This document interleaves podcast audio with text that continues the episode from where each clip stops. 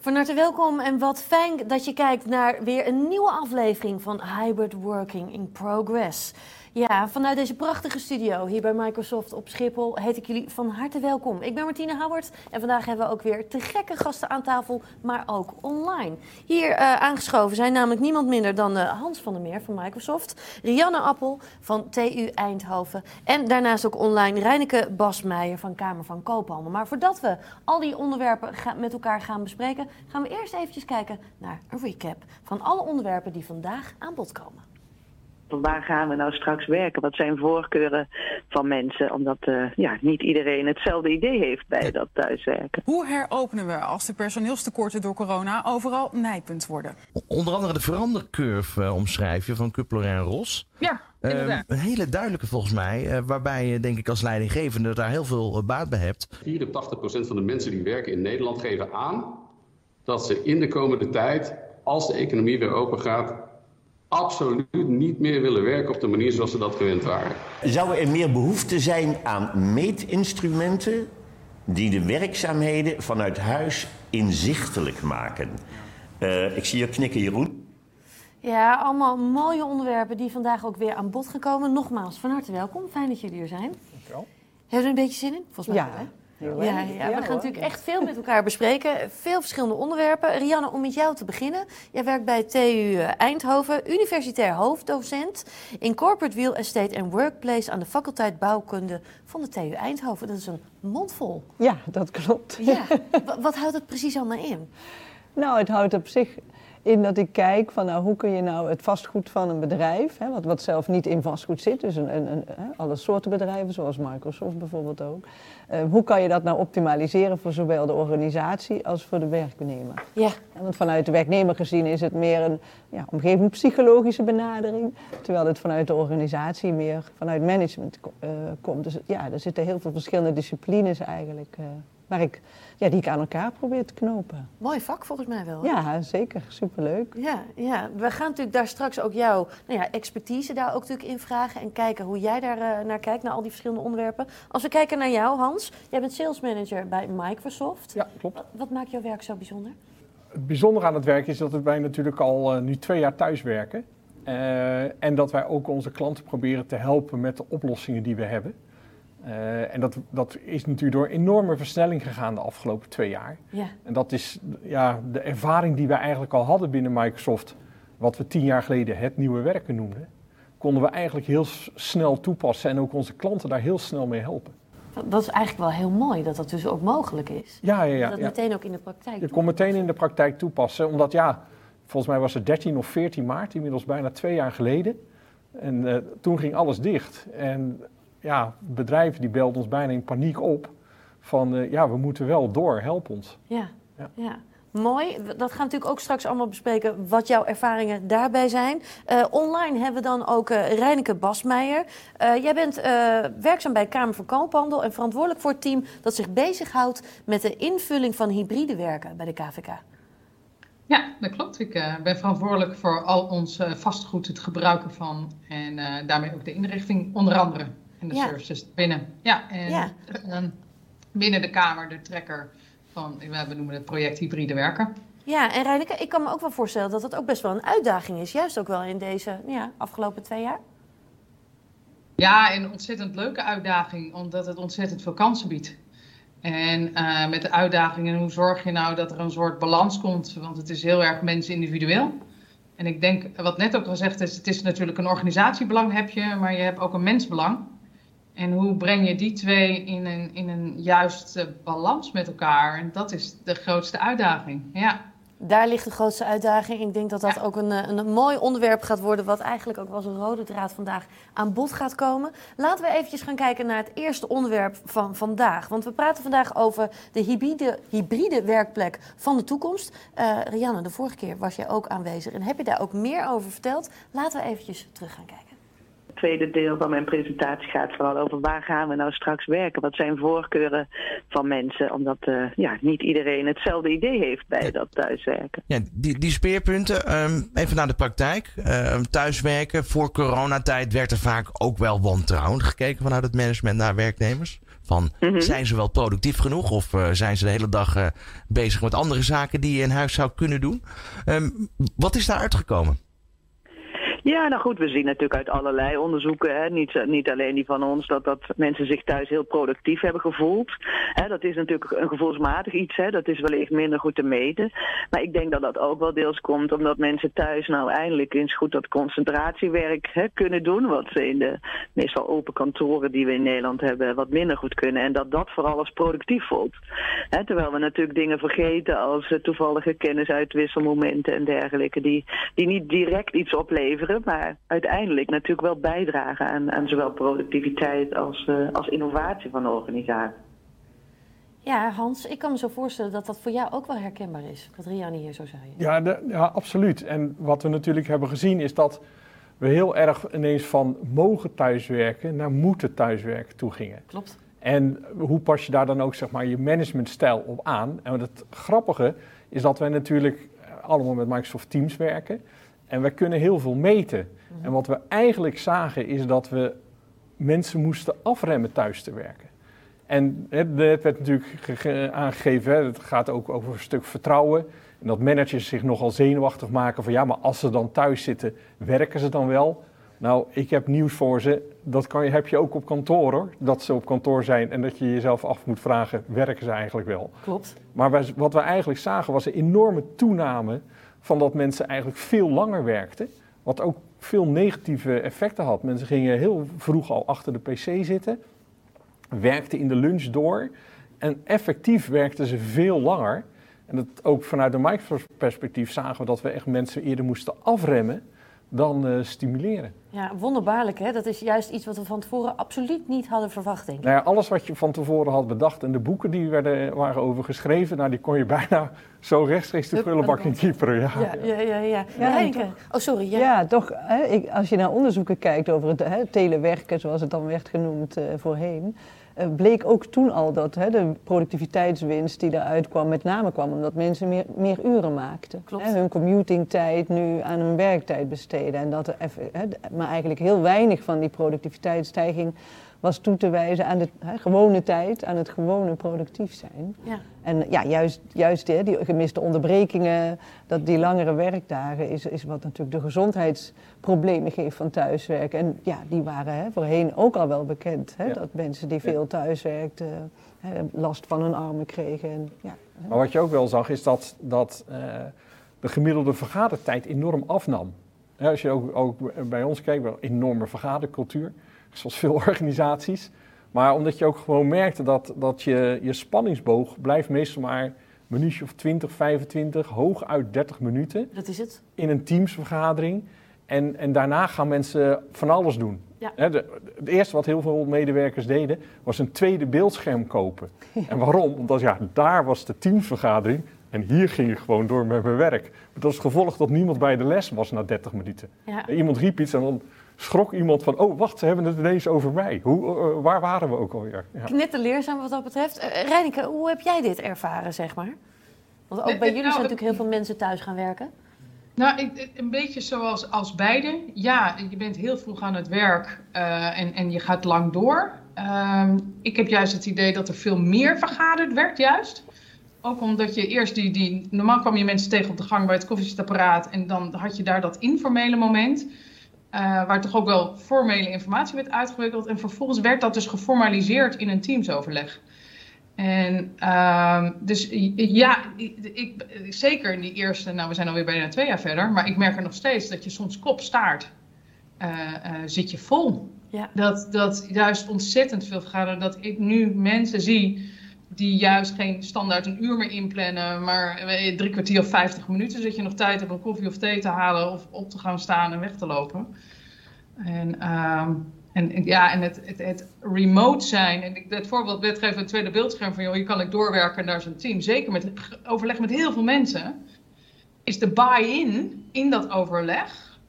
Uh, wordt steeds minder... Ja. Ja. Want je hebt niet meer, je kan niet echt iemand aankijken. Dus dat, dat hele naturelle wat je normaal hebt in een overleg is, is daarmee ook verdwenen. Ja. Als we dan kijken ook hè, naar de toekomst. Rianne, hoe, hoe zou jij dan ook zeggen dat het, het, het kantoor van de toekomst, hoe gaat dat eruit zien? Want dit is bijvoorbeeld als een voorbeeld, hè, zo'n tweede scherm erbij. Uh, we hebben dus op een andere manier contact met elkaar. Hoe ziet de toekomst van ons kantoor eruit? Ja, ik, ik vraag me nog steeds wel een beetje af, maar ik ben best wel een scepticus. Maar of dat kantoor nou zo anders eruit moet zien als wat we nu hebben. He, ik denk wel dat er nog weer variatie he, in de ruimtes moet komen die je op kantoor hebt. Maar dat hadden we natuurlijk met he, wat toen het nieuwe werken heette al een beetje ingezet. Um, maar ik, ja, wij zien gewoon heel erg in onderzoek, he, ook wat ik dan in dat stukje fragment het over had, dat, dat niet iedereen thuis wil werken. He, sommigen wel, sommigen niet. Dus ja, je hebt toch die variatie aan plekken nog steeds nodig. Ook die concentratieplekken. Ja. En die hadden we eerst eigenlijk standaard te weinig. He, dus ik zou zeggen van, he, kort ze niet in, maar he, misschien hebben we er nu dan eindelijk genoeg. Ja. He, en en, en ja, daarnaast heb je dan he, nu ook veel meer videobelruimtes en hybride overlegruimtes. Dus ja, je hebt eigenlijk nog weer meer soorten ruimtes nodig. Maar ik, ja, ik denk dat er een grote groep van de mensen toch wel naar kantoor komt, ook als dat hybride werken settelt. En we hebben dus dat soort hybride overleggen. Hè, dus dat er een paar op een scherm zitten en misschien een tweede scherm. Live, ja. Anderen zitten daar live. En ja, ik ben heel benieuwd hoe die dynamiek eh, psychologisch zeg maar, bij mensen voelt. Hè. Of mensen dan de volgende keer denken, nou de volgende keer kom ik fysiek of ik ga juist ook online. En, en dat zijn denk ik allemaal dingen die we ook nog moeten ontdekken. Ja. Het is ook nog zoeken wat dat betreft ook wel, hè? Wat voor iedereen het beste werkt. En het zal ook per bedrijf en ook weer per team misschien ook nog weer verschillend zijn. Ja, heel veel bedrijven hebben eigenlijk bijna heel die twee jaar thuis gezeten. Hè? Wij zelf ook. Er is nauwelijks een moment geweest dat we weer echt weer mochten komen. En toen moest iedereen weer een beetje denken, oh ja, ik, moet weer naar, ik ga weer naar kantoor. Ik mag weer of ik moet weer voor sommigen.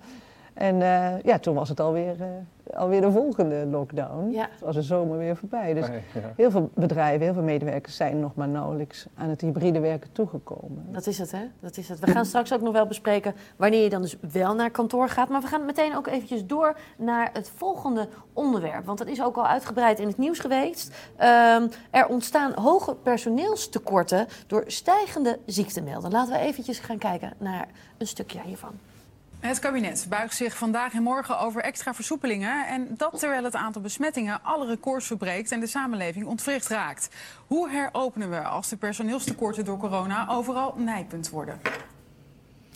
Ja, dit is natuurlijk wel echt een, nou, een zorgwekkende situatie als we hier naar kijken. Um, Reineke, hoe, hoe kijk jij hiernaar? Nou, wij zijn nooit gesloten. Wij zijn de Kamer van Koophandel is een vitale organisatie. Dus wij zijn altijd open gebleven, tenminste voor het, het uh, zoals wij dat zeggen, het front office uh, uh, het deel. Uh, heel veel van de andere werk, werkzaamheden hebben thuis plaatsgevonden. Ja, wij merken natuurlijk de schaarste op de arbeidsmarkt, zeker in bepaalde functies. Maar die zitten met name op het, uh, op het I T-domein. En niet per se in onze uh, core business, wat het handelsregister, om het zo maar even te zeggen, is. Ja. Nee, dus wij uh, niet, nee. Nou zie je natuurlijk dat het niet alleen maar om ziekte gaat, maar ook om uitloop. Hè? Dus dat steeds meer mensen ander werk willen gaan doen. Een stukje besef wat misschien ook wel is gekomen de afgelopen twee jaar. Is dat ook iets wat jullie zien? Ja, maar niet anders dan anders. Ik, ik denk wel dat, dat um, en dat is net ook al een beetje benoemd, en dat is de grote uitdaging, hoe blijf je wel verbonden met elkaar? Nou, ik, ik geloof dat je een buy-in hebt in het bedrijf waarom je daar wil werken. En daar word je normaal op kantoor elke dag door geladen, zeg maar. En dat met mer- beeldmerken en je, je kleuren en, en, enzovoort. En als je thuis zit, zit je er heel ver vandaan. En de kracht is, is ja, dan heb je nog wel een leuke baan. Maar heb je een leuke baan bij dat gave bedrijf? Of kan je die leuke baan ook ergens anders doen? En ook wij, wij zijn eigenlijk niet, de rest van het kantoorpersoneel, niet echt terug geweest naar kantoor. He, dat, een mooi, mooi moment in de zomer. En toen, toen wij live gingen met het hybride werken, nou ja, na twee weken kwam de volgende lockdown. En toen zaten we allemaal weer thuis. Ja.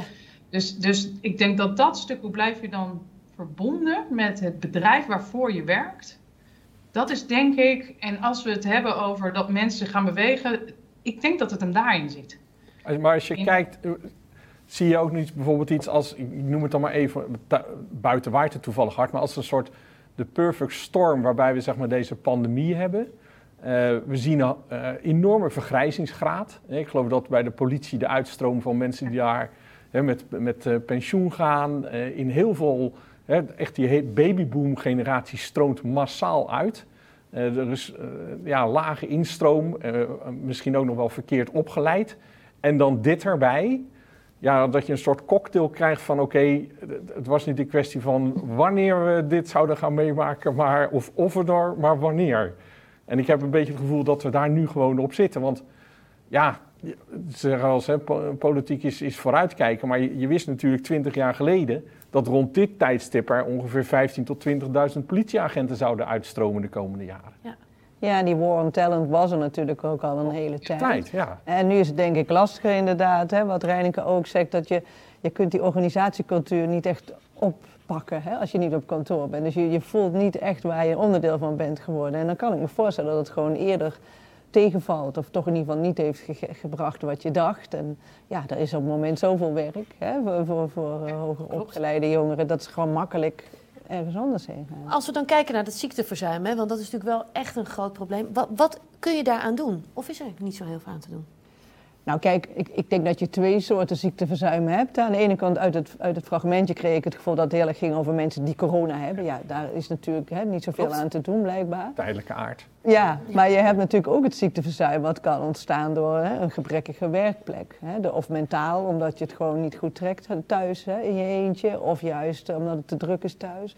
En ook fysiek, hè, rugklachten, nekklachten. En, ja, dat zijn natuurlijk dingen waar we wel wat aan kunnen doen. En ja, waar al een tijdje de discussie over gaat van wie is daar nou verantwoordelijk voor. Ja. En, uh, ja. Maar, je ziet, maar je ziet precies hetzelfde fenomeen natuurlijk met, met uh, studenten uh, die, die thuiswerken. Die, die, die hebben ook die uitval. Dus er niks, niks, niks menselijks of onmenselijks aan bij wijze van spreken. Absoluut, het aantal mensen met depressie is ook enorm toegenomen. Uh, maar als je dan kijkt, uh, juist die binding met je kantoor, met de mensen om je heen, is heel erg belangrijk. Hoe, hoe kun je daar goed voor zorgen, juist ook in deze tijd? Nou ja, het, het vereist ook wel natuurlijk uh, verandering ook van managers. Hè, om, om, om veel periodieker uh, één op eens te hebben. Of even die, uh, als je niet ziet dat iemand beschikbaar is, eventjes gewoon de open vraag te stellen. Hoe gaat het met je? Ja. En wat je natuurlijk vaak bij organisatie is, is dat als ze vragen van oké, okay, hoe gaat het met je? Dat ze eigenlijk een bijzinnetje van, hoe gaat het met de business van je? Maar dat laten ze dan even. En, de, en de, de, tussen aan is de slechte managers die vragen van hoe gaat het met je? Nou, dan twee zinnen later van ja, maar hoe zit het met de targets? En ga je je goal en ga je dit en dit? Dus meteen weer die business in. Ja. En daar moeten we dan, hè, tuurlijk is dat belangrijk, maar het zijn de mensen die het doen.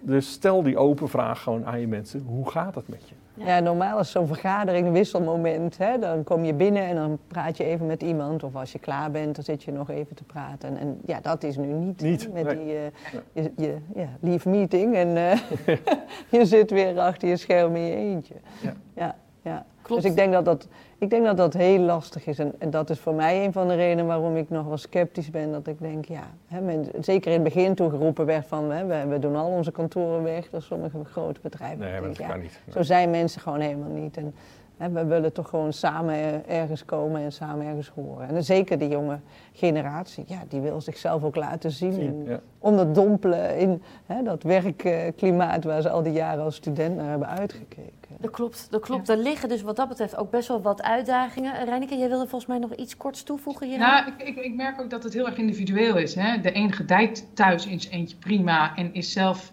mogelijk heel proactief in het opzoeken van die relaties zelf. Maar wat al net gezegd, de, de starter, die nog als een soort spons normaal op kantoor komt, um, uh, ja, d- daar is het heel erg. Ik ben zelf ook gestart in de coronatijd. Dat, dat vergt een heel ander soort tijdsframe om, om ingewerkt te worden in je organisatie. En de mensen leren kennen. En het, het blijft natuurlijk mensen ontmoeten online. Ik heb mensen online ontmoet die ik vervolgens fysiek gewoon voorbij liep. Omdat ja, ja, ja. ik, opeens waren ze twee meter lang en ik dacht dat ze één komma zestig waren. Maar daar zit dus ook een, een, een heel ander soort. Uh, iemand online leren kennen is nog steeds niet hetzelfde als um, mensen kennen. Dus ik denk ook dat het maatwerk is. Maatwerk, wat doe je met die jonge startende groep die bij je begint? Wat doe je met uh, mensen met kleine kinderen thuis? Wat doe je met die verschillende leeftijdsfases waar je in zit? En wie ben je zelf ook nog? Dus dat het echt maatwerk gaat zijn. Ja, ja, maatwerk, dat is dus heel erg belangrijk. En dat geldt ook voor het volgende onderwerp, namelijk hybride teams. Hoe creëer je eigenlijk goede hybride teams? Nou, Marjolein uh, Veringa, auteur van het uh, boek Hybride Teams, heeft hier ook iets heel moois over verteld. En daar gaan we eventjes naar luisteren. Onder andere de verandercurve uh, omschrijf je van Kübler-Ross. Ja. Um, een hele duidelijke volgens mij, uh, waarbij je denk ik als leidinggevende daar heel veel uh, baat bij hebt om, om deze lijn gewoon te volgen ook in, in ja, de boodschap brengen tot uiteindelijk het, het echt implementeren van die hybride teams. Ja, je ziet eigenlijk, en dat is eigenlijk die, die, die curve, zeg maar, dat iedereen door een soort dipje heen gaat, zeg maar, voor de, voor de luisteraars die het niet gelijk helemaal uh, voor zich zien, hè, dat je... Waar zoiets eigenlijk mee begint, eigenlijk is van Kübler-Ross hoe die dat omschrijven, komt eigenlijk uit, uit rouwverwerking. Hè? Dus als iemand overlijdt, hoe ga je daar dan mee om? En in wezen zou je dat ook op organisaties kunnen toepassen. Als er echt een enorme grote verandering is, is er ook sprake van een rouw. En daarbij um, zie je dat eigenlijk iedereen daar doorheen gaat. De een doet dat misschien in twee seconden, de ander in anderhalf jaar. Uh, maar eigenlijk gaan we er allemaal doorheen. En dat begint bij nou, eigenlijk een ontkenning. Van joh, dat gaan we helemaal niet doen. Dat, dat is niet wat we... Hè, dat kan helemaal niet. Vanuit daar zit er altijd een boosheid in. Hè, van ik, ik geloof het niet, het kan niet, uh, gaan we niet doen. Um, dan komt er een soort andere handeling. Nou, ja, maar als we nou een beetje zus of als we nou een beetje zo... Om vanuit daar echt helemaal in het putje te zitten van... oh god, dit gaat me echt nooit lukken. Dit wordt helemaal een soort depressie. En vanuit daar komt eigenlijk de acceptatie in van... nou, misschien gaat het me toch lukken. Misschien kijken we er toch uh, verder aan. En die, en die curve, zeg maar, loopt eigenlijk... Nou, wat ik zei, iedereen door, alleen de een veel sneller dan de ander. En het is goed om in dit soort processen ook een beetje met elkaar daarover te hebben. Van, goh, nou ja, misschien niet letterlijk waar zit jij, maar wel om met elkaar erover te hebben van, goh, hoe zit jij nu in de verandering en waar, uh, uh, waar, ja, wat, wat speelt er in jouw hoofd? Ja, interessant wel, die curve wat dat betreft van uh, Kübler-Ross. Hoe kijken jullie naar? Ja, ik... We hebben al wel eerder onderzoek gezien van hè, hoe, hoe gingen mensen om met zo'n activity-based office en hè, hoe gingen mensen om met de verplaatsing naar een, een smart office waarin allerlei technologieën werden aangeboden. En ja, we zagen daar toch wel hele individuele curves. Hè? Dus ik, en, en ook wel mensen die na anderhalf jaar, hè, ik, wetenschappers houden meestal zich niet tien jaar vast aan zo'n uh, case study, dus ik zou niet durven zeggen of die acceptatie uiteindelijk komt. Maar je zag mensen die na anderhalf jaar nog steeds niet in die acceptatiefase zaten. Hè? Want dat ze hun met name een vaste plek hadden moeten opgeven voor een flexibele plek. Ja, de, de, de een heeft ook gewoon veel meer moeite met die verandering dan de ander. Wat ja, betreft. En dat, dat, dat, hè, in de literatuur noemen we dat place attachment. Hè? Dat, dat is iets heel psychologisch, hè? Dat mensen daar zo uh, aan vastzitten. En er is weinig onderzoek naar, uh, in ieder geval in de kantooromgeving, van ja, hoe, hoe week je mensen los en is dat wel mogelijk? En, ja. Uh, ja, wat voor change management processen heb je daarbij nodig? Ja. Ja, hoe kijk jij hiernaar, Hans? Zijn, zijn mensen en bedrijven en ook werkgevers bewust van dit proces? Dat zo'n proces dus ook plaatsvindt bij mensen? Dat stukje rouwproces?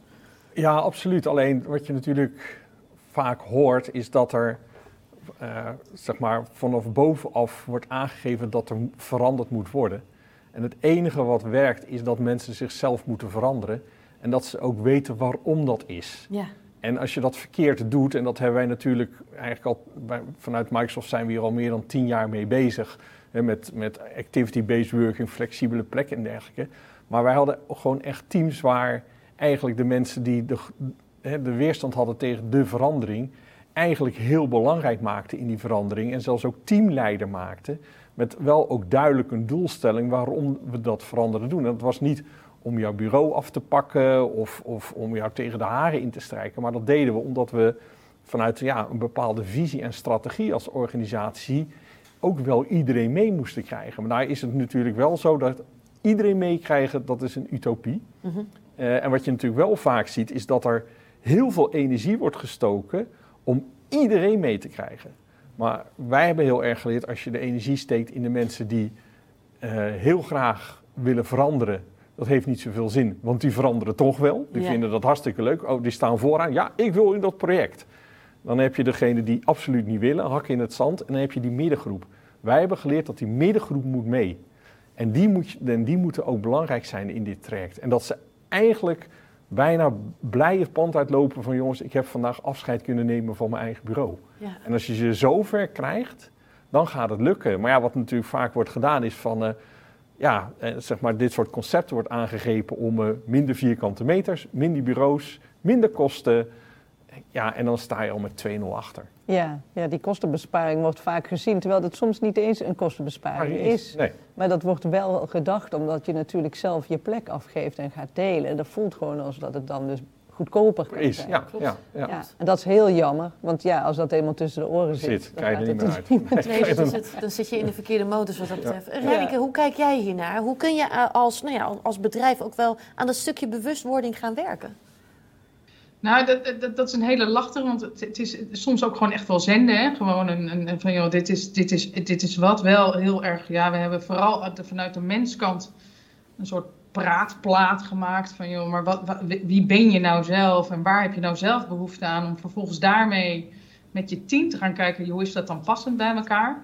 En de, de, de, um, hoe we hem hebben, uiteindelijk hebben ingezet dat we het op basis van type persona's hebben. En daarmee zijn er dus mensen die hun bureau niet echt hebben op hoeven geven. En, uh, en daarmee was er voor iedereen wat wils. We zijn ook nooit het uitgangspunt, het moet goedkoper, het moet minder. En uiteindelijk zijn het aantal werkplekken hetzelfde gebleven. Alleen zijn ze in een andere vorm teruggekomen. Waar het eerst dedicated was voor een afdeling, zijn flexplekken geworden, zijn er concentratieruimtes bijgekomen of, of aanlandplekken. Dus we hebben vooral naar de variëteit van, van plekken gekeken. En, en, en natuurlijk breekt mijn hart vanuit mijn bedrijfskundige achtergrond dat op vrijdag dat hele pand leeg is. En, en die, die kill the camel, dat is nog steeds een onderzoek waarvan ik denk, hoe krijgen we nou best of both worlds? Dus echt iedereen voelt zich op zijn plek en zo doelmatig mogelijk, maar ook zo effectief mogelijk in dat vierkante meter gebruik. Ja. En dat, dat is echt iets wat we... Uh, nou, ik zie dat... Ik, misschien ben ik ook de pessimist, dat ik denk, ik, ik zie... Ook niet per se. Ik, ik zie niet dat we panden sluiten en, en dat we anders omgaan met die panden wel. Maar hoe? Ik, uh, daarvoor moeten we eerst maar eens die coronapandemie doorheen. En maar gewoon eens naar kantoor gaan en dat maar eens gaan beleven met elkaar en gaan experimenteren. Ja, ja. Precies. Ook, ook daar weer eigenlijk kleine stapjes ook gaan zetten. Uitvinden ja. Wat werkt wel, wat werkt niet. Hè? Ja, ja, en dat is individueel en dat is per team. Want we hebben mensen die nou helemaal ondernemers inschrijven. Dat is een heel andere tak van sport tot I T-ontwikkelteams. Die, die hebben een andere dynamiek, een andere vorm van interactie. Vragen een andere omgeving, uh, andere behoeften, ook qua techniek. Uh, dus daar, daar, nou, dus het is, het is één grote experiment waar we straks... Nou, wat werkt dan wel niet en welke omstandigheden waren dan op invloed... Maar de drang was daar wel heel sterk. Want het grappige was natuurlijk, toen de maatregelen iets werden versoepeld, zag je de files meteen Klopt. Weer helemaal bijna terug op af. Ja, je ziet nou, ik zat gewoon mensen... thuis en ik dacht van, maar waarom dan? Ja. Terwijl voor de, toen de corona uit zaten alle deskundigen, nou de, we gaan nooit meer files zien. Nou ja, het wordt een half jaar later meteen gelogen gestraft. Ja, maar het is de mens, menselijke natuur natuurlijk als groepsdier, maar ook gewoon gewoonte. Hè, ja. Als het weer kan. En ja, nou zitten we al twee jaar hè, thuis bij veel bedrijven. Ja, dan is de gewoonte misschien wel iets afgenomen. Over, ja. Dus daarom ben ik wel benieuwd. In het begin had ik zoiets van, nou het gaat er gewoon helemaal niet anders worden hierna. Ja. Maar nu, ja, we zitten nu al zo lang thuis. Ja. En misschien, ja. misschien is het ook een soort, uh, wat ik ook wel merk, ik moet thuis, als ik thuis ook strenger zijn voor mezelf. Hè? Want ik, ik moet zelf iets inplannen en ik ben de regie. Positieve en negatieve kant van mijn eigen dag. En als ik naar kantoor ga, dan zet ik een wekker. Heb ik eerst ik dan een uur reistijd. En dan, dus daar, daar heb je veel meer dat iemand anders eigenlijk het een beetje voor jou zorgt. He, want iedereen zegt, want we gaan nu pauzeren. Oh ja, we gaan brood eten. Weet je? Dus daar zit, en thuis moet je... Dat, dus daar, misschien dat mensen dat, nou, het wel lekker vinden om... Gewoon weer terug in dat het voor jou bedacht wordt, hoe jouw dag eruit ziet. Dat zou kunnen. Ja, zeker, zeker. Ik denk ook echt al dat dat zo is. Uh, we gaan ook nu ook weer verder met het volgende onderwerp, wat hier ook natuurlijk weer heel veel mee te maken heeft. Namelijk verbinding houden met je teams. Want als we op afstand met elkaar werken, dan wil je juist natuurlijk aan die verbinding werken. En dat is ook echt wel een keyword, of een keyword geworden, verbinding, juist in deze tijd. Een van de bedrijven die al heel snel dat had ingericht is Vodafone. En uh, laten we nou eventjes terugkijken naar een fragment van onze Remote Working Summit, waarin uh, Martijn van Lies van Vodafone aan het woord was. En na een paar weken zag je eigenlijk al dat de vraagstelling begon te veranderen. Het ging veel meer van, kun je mij helpen om fysiek verbonden te zijn, naar hoe werkt dat eigenlijk om ook verbonden te blijven met mijn medewerkers of met mijn bedrijf, met mijn klanten of eh, me, me, uh, managers met hun medewerkers, medewerkers met hun managers. En dat soort vraagstukken begonnen eigenlijk steeds meer te komen. En dan merk je toch dat het heel lastig is om dat in zo'n heel klein uh, schermpje uiteindelijk met elkaar ook goed te kunnen, te kunnen doen. He, want verbonden blijven of verbonden zijn gaat over veel meer dan uh, met elkaar borrels hebben of met elkaar online bingo spelen. He, dat gaat echt over hoe kun je er nou voor zorgen dat je elkaar af en toe in de ogen kunt kijken. Dat je echt met elkaar een gesprek kunt hebben over wat dat toe doet. En dat je ook complexe taken met elkaar uh, uit kunt voeren. Nou, waarom is dat nou belangrijk om daar, om daar zo lang ook bij stil te staan? Dus omdat vierentachtig procent van de medewerkers, dus vierentachtig procent van de mensen die werken in Nederland, geven aan dat ze in de komende tijd, als de economie weer open gaat, absoluut niet meer willen werken op de manier zoals ze dat gewend waren. Ja, vierentachtig procent, dat is enorm veel. Uh, het zijn mooie dingen die Martijn hier ook wel zegt. Ook wel dingen die we ook natuurlijk al een beetje al aan bod hebben laten komen. Hoe kijk jij hier naar, Hans? Nou, als ik het vanuit een Microsoft-perspectief kijk, werkten we eigenlijk al zo. Hè? Dus er veranderde eigenlijk niet zo heel veel toen we ineens horen, hè, wat ik al aangaf, we, we moesten thuiswerken in plaats van we mogen thuiswerken. Uh, er zijn wel een aantal mensen, en dat hebben we ook vanuit de organisatie gefaciliteerd, voor een groter beeldscherm, een betere stoel, een betere werkplek, hè, ook, ook voor, uh, voor, voor je rug en je nek en noem eigenlijk allemaal op, om dat goed te faciliteren. Daarnaast ook wel voor gezorgd dat, zeg maar, in het contact we ook wel plannen, plannen dat mensen ook gewoon even met elkaar gingen wandelen bijvoorbeeld. Er zijn best wel veel wandelingetjes ingepland de afgelopen ja, jaren. Heb, ja, dan heb je natuurlijk wel weer eventjes dat één-op-één contact ook weer. Echt dat live moment met ja, elkaar. Ja, maar dat voor het team blijft dat lastig, omdat het gewoon verboden was natuurlijk om, met, om dat met groepen te doen. Ja. Dus ja, d- dat was wel ook een, een veel proactievere houding. Ook wel ook voor te zorgen dat iedereen erbij bleef. En dat, dat, dat is ook wel een hele belangrijke taak natuurlijk van degene die uh, zeg maar het team leidt. Ja, want vaak wordt natuurlijk gedacht, oké, okay, je hebt een manager en dan heb je een team. En een, maar heel veel organisaties heb je natuurlijk heel veel virtuele teams. Klopt. Uh, en hoe, hoe betrek je ook zo'n virtueel team? Ja, en, en verlies je niet iemand onderweg? En uh, betrek je die er goed bij en dergelijke? En ja, dat... dat Ja, dat blijft natuurlijk wel een punt van aandacht. Ja. Nou, nou zitten we toch in deze tijd, hè? Complexe zaken zou je misschien dan toch alleen maar live met elkaar moeten bespreken. Of zeg je, nou nee, dat hoeft niet. Nou, ik denk, dat daar, daarnaar, ik denk dat daar ook wel heel erg veel in scheelt van, heb je elkaar al eerder live gezien? Ik werkte voor de pandemie ook met onderzoekers van over de wereld samen. En sommige daarvan had ik al eens gezien of we zagen elkaar af en toe. En dan was het daarna ook prima om weer een tijd virtueel samen te werken. Maar als je ja. dat natuurlijk nog nooit hebt gedaan, gedaan ja. Ja, dan is dat heel anders. Want dan ken je die persoon op een andere manier. Maar dan nog, hè, denk ik, ja, er is al zo lang onderzoek naar, hè, vanuit kennismanagementwetenschappen, uh, naar het, uh, het kennisdelen virtueel. En dat, ja...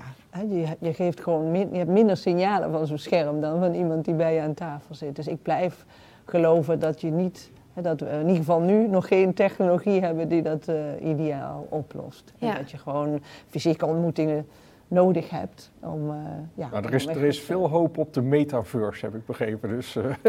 ja, ja, nou ja, we gaan het zien. We zien natuurlijk hele mooie futuristische films met avatars en weet ik veel. En drie D en er kan, er kan nog heel veel. veel maar, ja. Ja, de meeste de mensen zitten nu pandemie, toch, bewaren we dat, ja. toch gewoon in een, in een M S Teams-achtige omgeving. En ja. Uh, ja, dan heb je toch echt wel door dat je niet echt samen bent. Echt, nee. Nee, klopt. Nee. Uh, Reineke, hier werd ook wel gezegd, hè, vierentachtig procent van de medewerkers geeft aan niet meer naar de oude werksituatie terug te willen. Is dat ook iets wat jij ook wel heel erg herkent? Ja, we hebben toen, toen uh, we, we hebben ook een onderzoek gedaan van, goh, überhaupt, waar ziet voor medewerkers de nieuwe balans eruit, hè, idealiter. Uh, er zit gewoon een standaard deviatie in, net als iedereen. Iedereen max twee dagen naar kantoor, dus dat, wij zijn echt niet anders dan, dan, dan anderen. Uh, ja, ik denk dat iedereen echt wel uh, op, voor iets anders naar kantoor willen gaan, tenminste, dat zeggen ze. Uh, ik, de praktijk hebben we natuurlijk nog niet helemaal mee kunnen maken. Maar uh, ik ben heel erg benieuwd of dat nou echt in de praktijk is. Want als ik nu op kantoor kom, zie ik mensen alsnog in een concentratiehokje uh, teams te zitten ben. Dus je moet echt serieus met elkaar nadenken, waarvoor kom ik naar kantoor? En niet om in zo'n hokje te gaan zitten, maar om iets anders te doen. Ja, en ik ben ook, en, en techniek brengt ons echt heel veel, ook mede mogelijk gemaakt door Microsoft.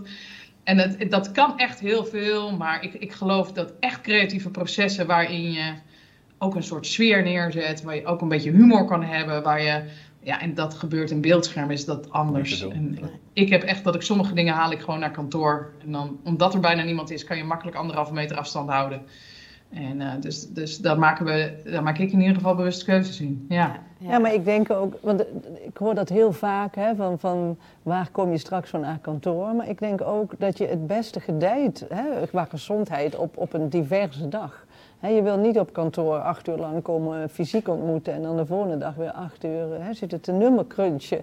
Dus het, het, het is gewoon die variatie. Dus je blijft dat volgens mij houden. Dat, dat mensen toch ook gewoon zitten te teams bellen of zitten te concentreren op kantoor. En ik denk ook he, dat je daarom... En sommige mensen zullen gewoon vijf dagen willen komen, anderen komen het liefst helemaal niet. En ja, daar moet je een balans in zoeken waarin het voor iedereen goed gaat. Ja, ja maar daar, heel belangrijk wat we daar ook in hebben geleerd is dat ook dat iedereen accepteert. Want je merkt natuurlijk op het moment, kijk, uh, ik heb geen jonge kinderen meer, ik vind het heerlijk om thuis te werken en dergelijke. En mijn collega's die richten het op een hele andere manier in.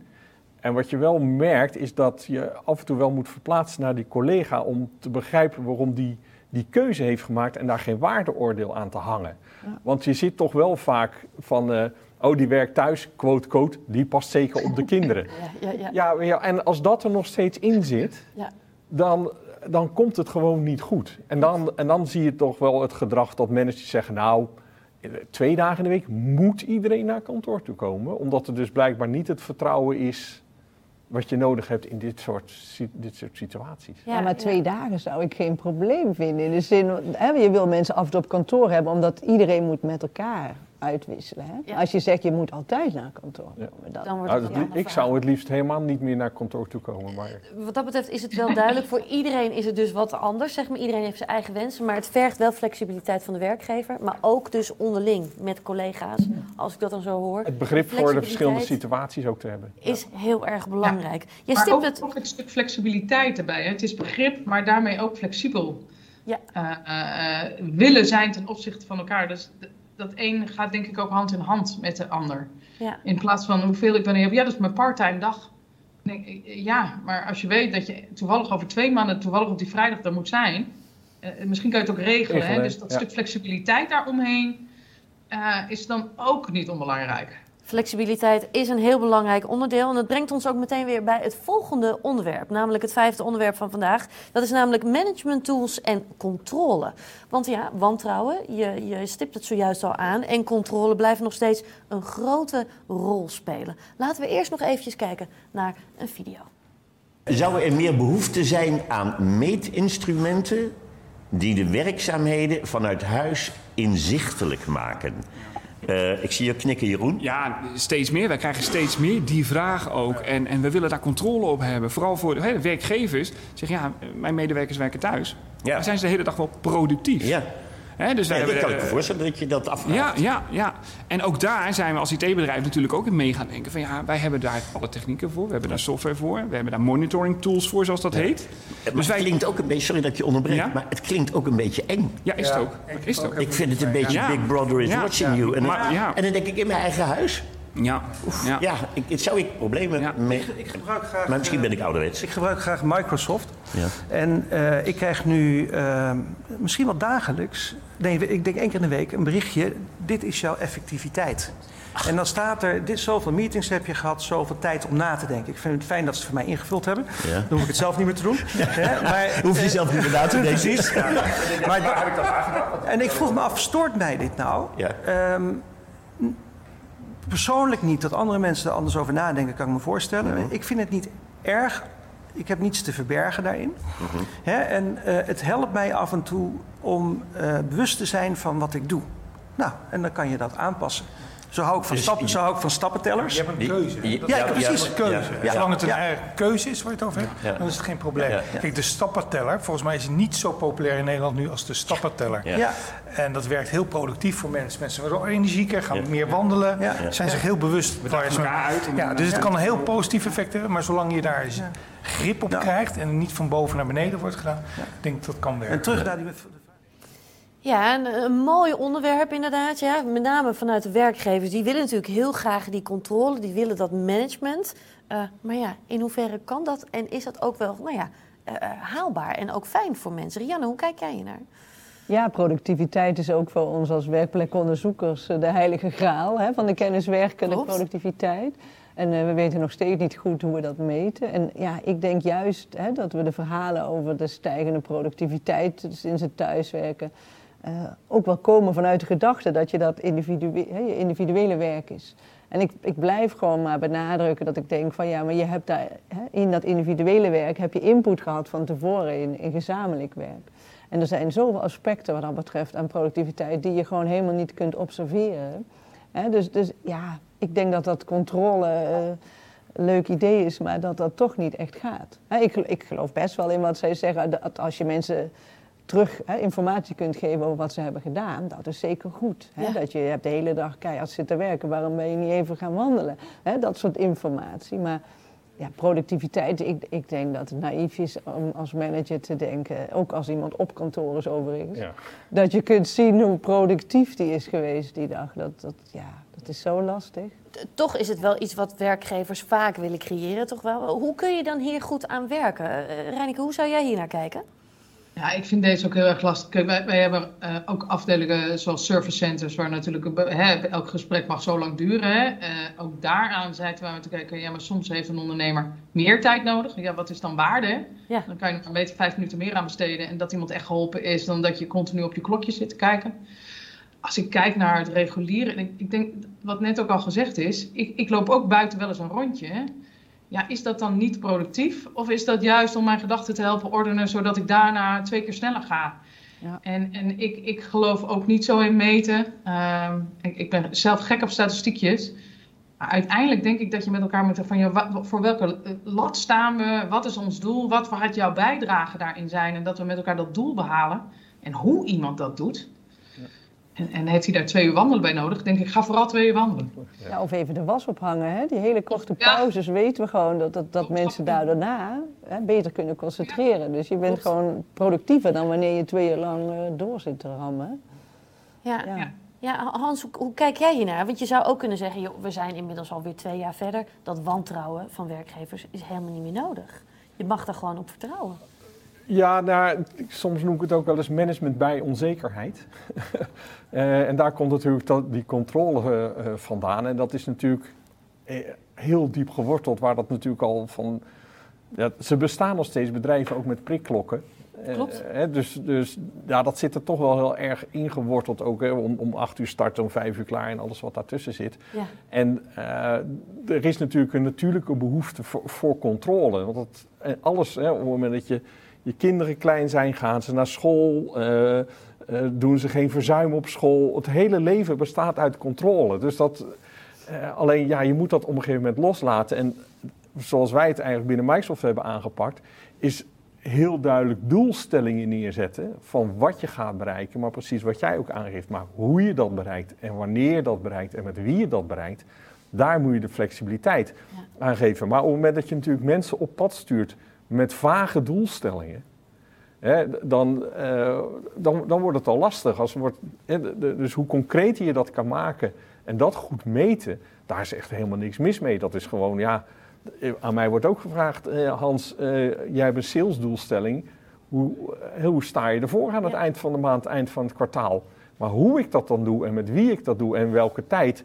Ja, het maakt ze echt niet uit als ik dat bij wijze van spreken om twee uur 's nachts doe, omdat ik dan ineens een briljante ingeving heb hoe ik ineens een salesprobleem moet oplossen bijvoorbeeld. Ja, hier komt dus ook weer die flexibiliteit dus ook weer terug. Hè? Maar ook een stukje loslaten.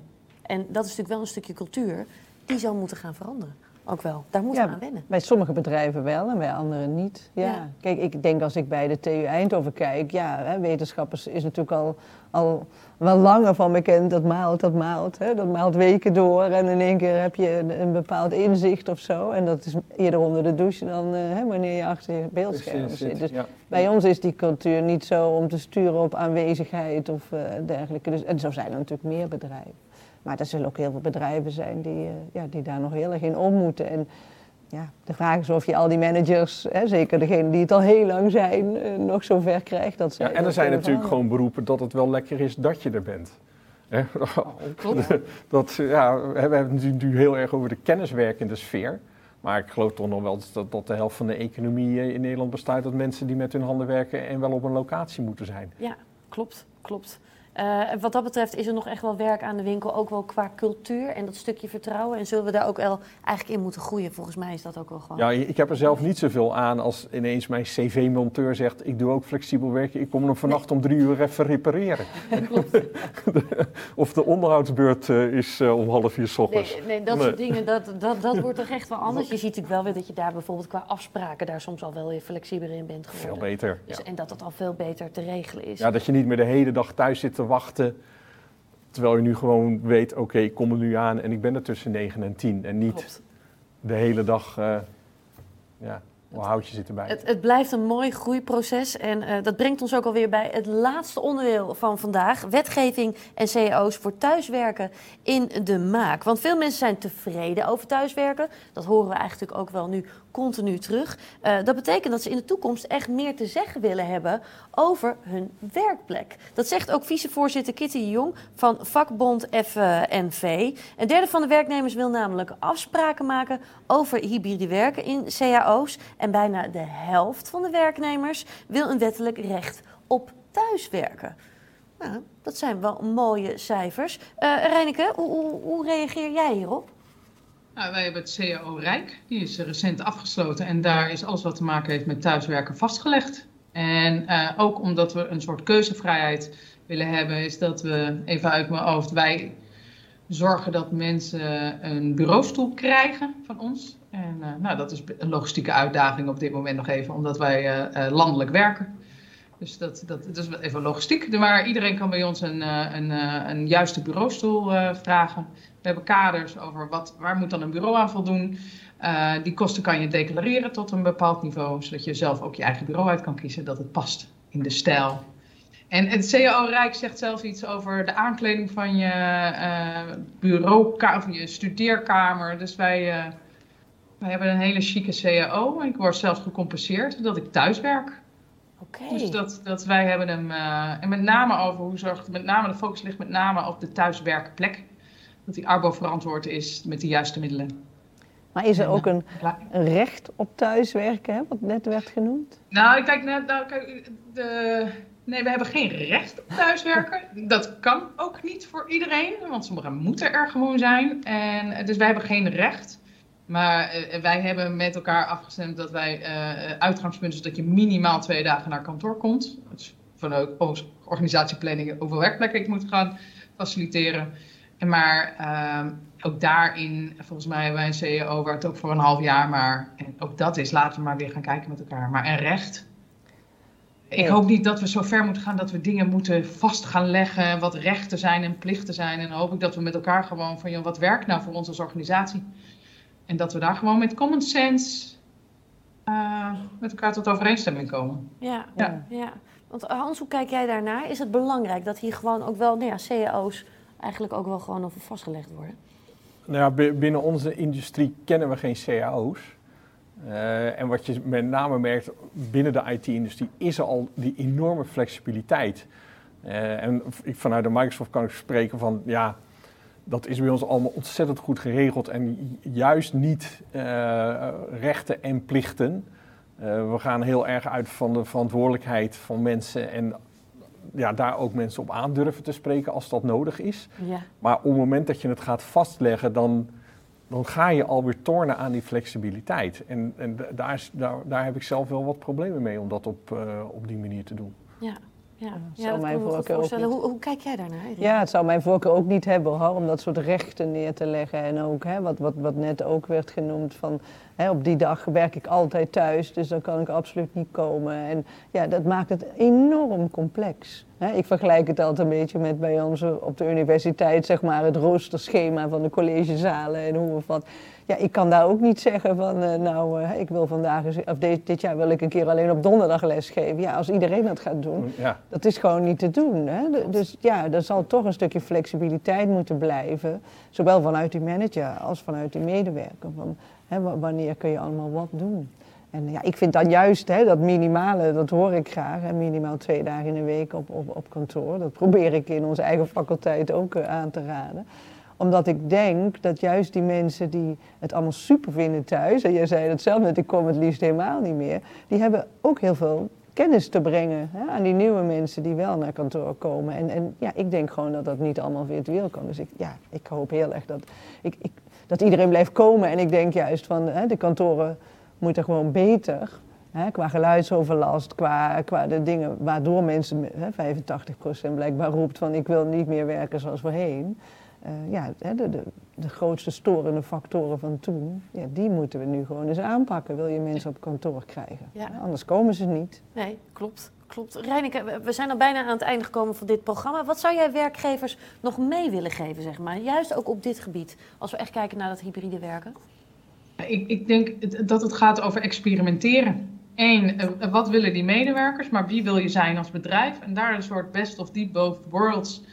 En gaan experimenteren. En ik, ik probeer ook zoveel mogelijk dingen niet set in stone te krijgen. En de perfect storm, dit is ook de kans om dingen waar je zelf al continu... Hè, nou, het voorbeeld volle collegezalen, en hoe plan je dat? Het gedoe met vergaderzalen. Joh, geef mensen dedicated overlegruimtes, dan ben je daar ook vanaf. Weet je, dus, dus ook, het is, ik vind het een hele mooie tijd om te gaan experimenteren. Ja. Ik, ik zou dat vooral aanraden. Ja, sluiten jullie daar ook bij aan? Ja, helemaal. Ja, het is, ik vind natuurlijk het hele experiment super interessant, want ik heb hele andere dingen kunnen onderzoeken dan ik normaliter deed. Maar ik sluit me daar helemaal bij aan en, en hè, wij proberen ook nog heel, we hebben heel veel ideeën ook om dingen nog te gaan onderzoeken. Dus hè, ik hoop ook gewoon dat bedrijven daar de ruimte ook, hè, voor geven, dat we ook gewoon kunnen kijken hoe dat hybride werken beleefd wordt. Ja. Ja. Hans, tot slot? Nou ja, het, het staat en valt natuurlijk ook met een heel stuk duidelijkheid. Hè, dus op het moment dat je wel ook als werkgever duidelijk aangeeft van oké, okay, dit willen we bereiken, dit is onze visie, dit is onze strategie. Hoe kijken we ook naar duurzaamheid, hoe kijken we ook naar diversiteit, inclusiviteit, noem maar op. En je maakt je medewerkers daar onderdeel van. En ja, de werkplek op kantoor is een van de vele werkplekken. Ik heb ook collega's die zagen het hier gewoon niet meer zitten en die hadden last van winterdepressiviteit bovenop de pandemie. En die werken vanuit Mexico. Ja.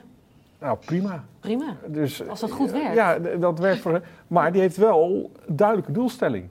Uh, en daar werken we met z'n allen aan. En die duidelijkheid daar, ja, als dat gewoon niet goed geborgd is en dat ook iedereen daarachter staat, dan, dan wordt het een lastig verhaal. Ja. Duidelijkheid is heel erg belangrijk. Dat stukje flexibiliteit, dat komt natuurlijk ook wel echt heel erg veel aan bod. Maar ook wel testen. Ga uitproberen, maak kleine stapjes vooruit. Ja. Uh, zo komen we volgens mij allemaal een stukje verder in deze tijd.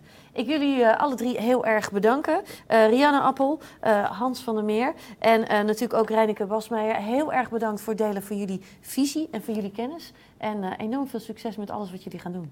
Ja, komt goed. Oké, okay, dankjewel. dankjewel. Dank jullie wel. En uh, nou ja, ik zei zojuist dat dit brengt ons dus bij het einde van deze aflevering.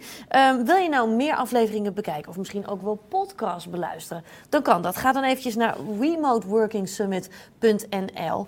En hou natuurlijk ook eventjes zeven juni vrij in de agenda. Want dan hebben we ook weer onze Remote Working Summit. Hopelijk dan ook met heel veel mensen erbij, met live publiek erbij. Maar zorg in ieder geval voor dat je die zeven juni al in de agenda hebt staan. Ik hoop dat je hebt genoten, dat je lekker veel inspiratie op hebt gedaan. En heel graag tot de volgende keer. Dag.